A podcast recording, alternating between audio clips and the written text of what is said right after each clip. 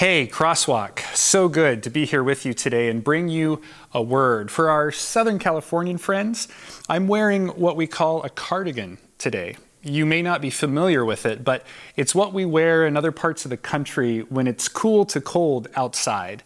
You don't know what that's like, so I just thought I'd help you if you were wondering what this thing was. Anyway, this morning, I hope you're doing well. I'll admit, I've had some hard days over the last two weeks. I blame 2020 mostly, as we all do. If you haven't seen it yet, my favorite 2020 meme says, Would someone please throw Jonah overboard or get into Nineveh already? Because we can't take much more of this.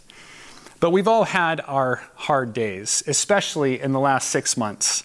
And we've all had those days where we know life would never be the same again after that day the day we fell in love, the day we graduated college to head out into the world on our own, the day we got married, committing to do life with another person. For me, I'll add a few other significant days to that list. For example, the day I had my first In N Out burger, life changing. The day I finally switched from Windows to Mac, thank you, Jesus. The day I woke up at 3 a.m. to go to the hospital for the birth of our first child. The day I received a call that my dad had died. These days are days I will never forget, days that I knew would change my life forever. Days in which I would have to learn how to do how to live into a new normal. Since March, it seems like we've been in one long, ever changing, and often frustrating day a day where we've been hit over and over again with situations and events that are changing life as we know it. Many of us desperately want to go uh, to go back, to wake up and have everything the way it was pre-pandemic. But is it possible that through this time God is doing something new in us, preparing us for some future unknown, tilling the soil of our lives and our world for a new openness to the gospel, helping us be ready for whatever comes next? And we have a Savior in Jesus who is not only with us through the changes, but he knows what it's like to have these kinds of days. For Jesus, that day in heaven when his journey to earth began, things would never be the same after that day. What about the day of his baptism when his own cousin would introduce him as the Lamb of God who takes away the sin of the world? But then after that day, Scripture tells us about a time of trial and temptation for Jesus, a time in the wilderness. This journey would be another one of those kind of days. Before we get too far into the details, let's look for a moment at the first line of our passage. Matthew 4 1 says this Then Jesus was led by the Spirit into the wilderness to be tempted there by the devil. Now take note that Jesus was led by the Spirit into the wilderness. Pastor Tim touched on the wilderness concept with John the Baptist last week, but this week it's Jesus' turn. Now, I don't know about you, but if I'm going to be led by the Spirit of God, I want to end up somewhere pretty nice. Right now, I'm thinking somewhere tropical, 77 degrees with breathtaking waterfalls, clear blue oceans, and white sandy beaches. And yet the Spirit took Jesus to the wilderness, a dry and desolate place. Sometimes the way of Jesus is the road less traveled, the harder road. There's a fallacy about the Christian walk out there that if we do everything just right, we'll have smooth sailing, blessings galore, and no sign of struggle. But that's not promised to us in Scripture. There are times when the Spirit knows that to be the people who God needs us to be, we have to sometimes go where we don't want to go. And why is Jesus led to the wilderness? It says he is to be tempted, or in the Greek, tested by the devil. Why tested? Why now at this point in his life? Well, the devil knows that in the larger narrative of this moment, his life is at risk.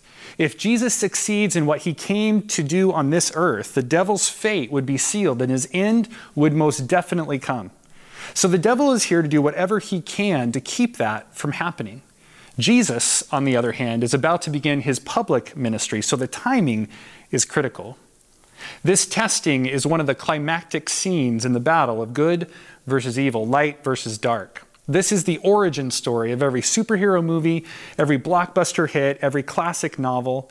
You think Darth Vader versus Luke Skywalker was a big deal? Or Rey versus the Emperor? Or Thanos versus Avengers? Or Neo and the Matrix? Or Sherlock Holmes and Professor Moriarty? Or Edmond Dantes and Fernand Mondego? All of these stories trace their origins to the ultimate battle of good and evil found in the pages of Scripture. Act 1 is the battle in the Garden of Eden. Act 2 comes when the Word becomes flesh in the person of Jesus and all the moments that led to this time of trial. And Act 3, well, that comes on two separate hills the Mount of Olives and the hill called Calvary. What does the devil hope to accomplish right now? Well, he hopes to get Jesus to use his divine powers to serve himself instead of others. He wants everyone to see God the Father as the devil claimed him to be, selfish and unfair. He wants Jesus to give in to being the conquering Messiah that the people want instead of the suffering servant that the people need. Jesus knew this test was coming, and so he prepared. He fasts for 40 days and 40 nights, a significant amount of time of seeking and listening to God in Scripture. Jesus spends time with the Father in order to be aligned with His will and have His heart set on heavenly things. At the end of this time, the devil comes. He comes when Jesus is at his absolute weakest. Now, I don't know about you, but if I miss a meal or two, I get hangry. But 40 days of meals, I can't imagine. The devil comes to Jesus and says, If you are the Son of God, tell these stones to become loaves of bread. If you are the Son of God? Wasn't Jesus just told by the voice after his baptism that he was God's dearly loved Son? Well, yes, but the devil is hoping to either make Jesus doubt, one of the devil's favorite tools, or to push Jesus' buttons and get him to prove it.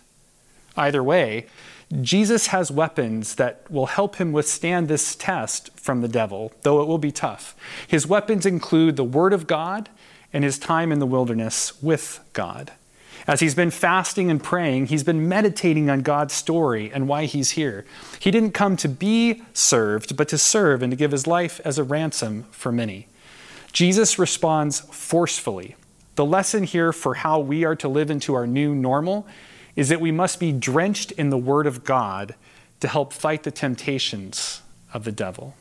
Now, notice, there is a difference between being drenched and just getting wet, isn't there? If you go to Splash Mountain at Disneyland, you'll run into a sign that says, You may get wet on this ride. This means it's possible that some drops of water may potentially land on you. Or you can go to almost any other water ride at a different amusement park that reads, you'll find a sign that reads, You'll absolutely positively get soaked on this ride. Now, what's funny to me is that these signs had to be put up because someone complained. Someone went on one of these water rides and got off and was like, What in the world? No one told me I'd get wet on this water ride. Now my feet are all squishy and my hair is going to frizz. I'm going to sue somebody. And so they put up the signs. But the new normal isn't about just getting wet, it's about getting drenched, soaked into the Word of God. We need more time in God's Word to help guide us and instruct us. We can't get by just on the verse of the day. The new normal is about being drenched in God's story, His narrative, and learning His ways. Soaking ourselves in God's words is one of our best tools against the trials and temptations of this world. It also helps because, as the devil does in the next temptation, if you're not careful, someone can trip you up with their misguided use of God's word. In the second temptation, the devil takes Jesus to a high point of the temple and says, trying again to get him to doubt, If you are the Son of God, jump off. For the scriptures say, He will command His angels to protect you, and they will hold you up with their hands so you won't even hurt your foot on a stone. It's like the devil said, Okay, Jesus, you know scripture. Well, so do I. The devil is an incredibly smart and crafty creature. He tailor makes temptation to each one of us, and he'll even take something as beautiful as the Word of God and twist it to his own end. In each of his temptations, there is a little bit of truth mixed in with his lies. The best lies always have some truth in them. But again, Jesus is not looking at one verse and making assumptions. He's not proof texting or making the Bible say what he wants, like the devil. Jesus is soaked in the Word, and he knows the whole story. He knows who God is and who God isn't. His eyes are on the ultimate prize and not the quick fix the devil is offering. Jesus responds The scriptures also say, You must not test the Lord your God. Would Jesus have loved to be held by the angels after so long on this earth? Absolutely. It would have felt so good, been so reassuring, but that's not why he came. So here we learn that temptation is tailor made to get at our weaknesses and tear us down. What tempts me may not tempt you, and as we spend time with God, we can see those temptations coming and lean on His Spirit to help us resist. So, once again, with his knowledge of Scripture, Jesus wards off another attack and then comes the third temptation from the devil. This one may have been the hardest to resist for Jesus. The devil offered Jesus a way to avoid the horrific suffering of the coming cross while still getting to rule over the people he loves.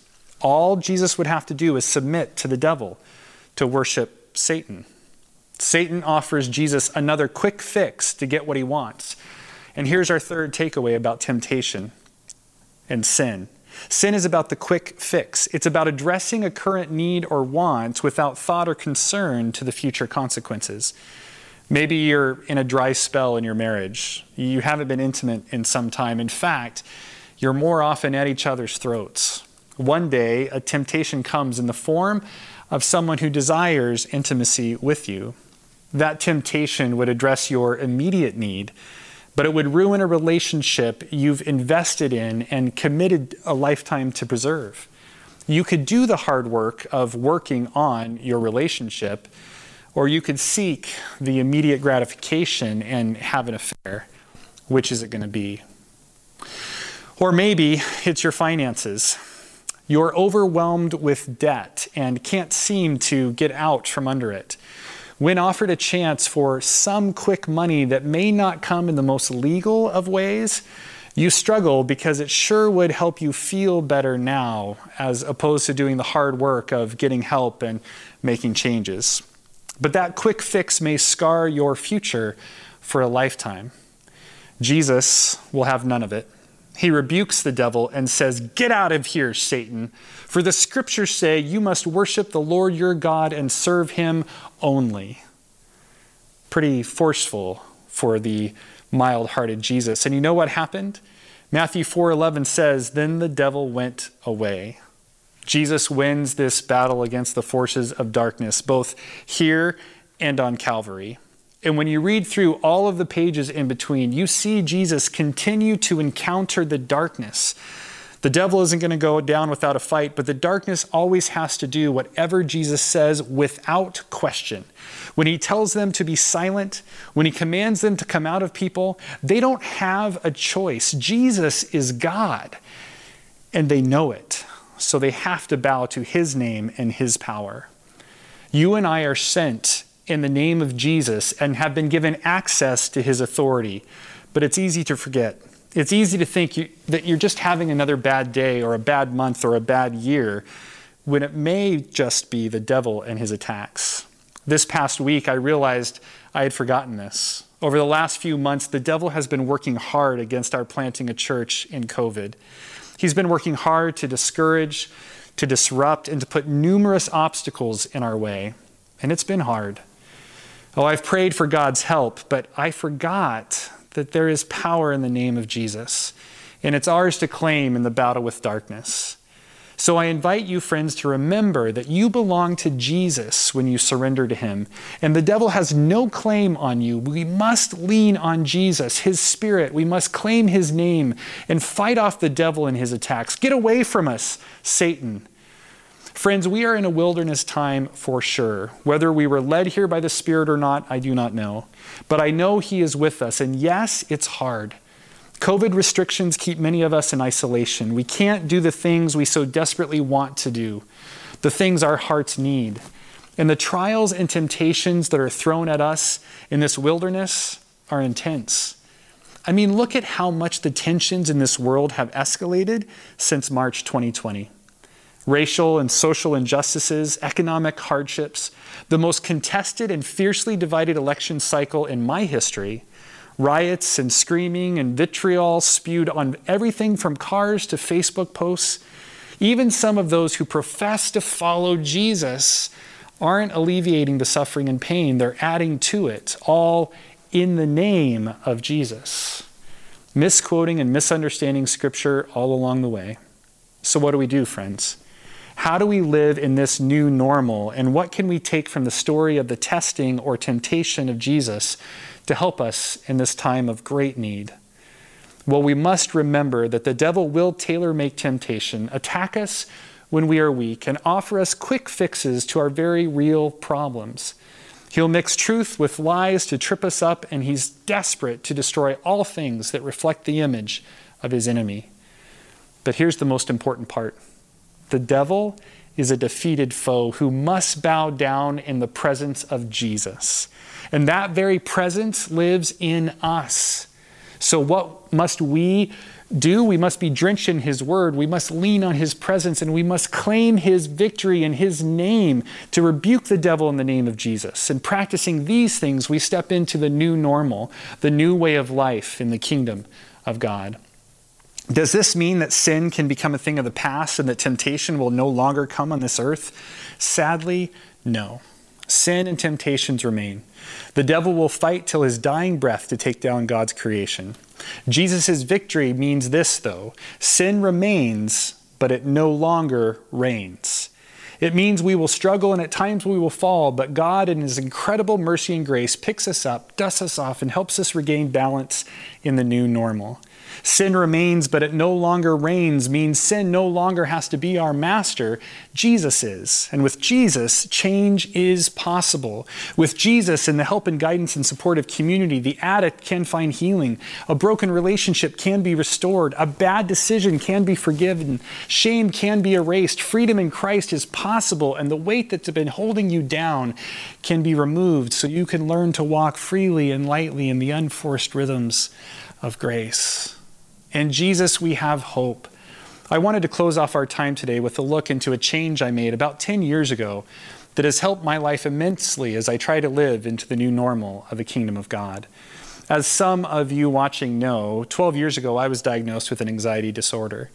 There are a lot of details to the story, but the ones that are important for today's story are these. My anxiety was killing me. I couldn't work, I wasn't eating or sleeping, and I couldn't get out of my head. For nearly two years, I fought to make it through every moment of every day, not sure if I would.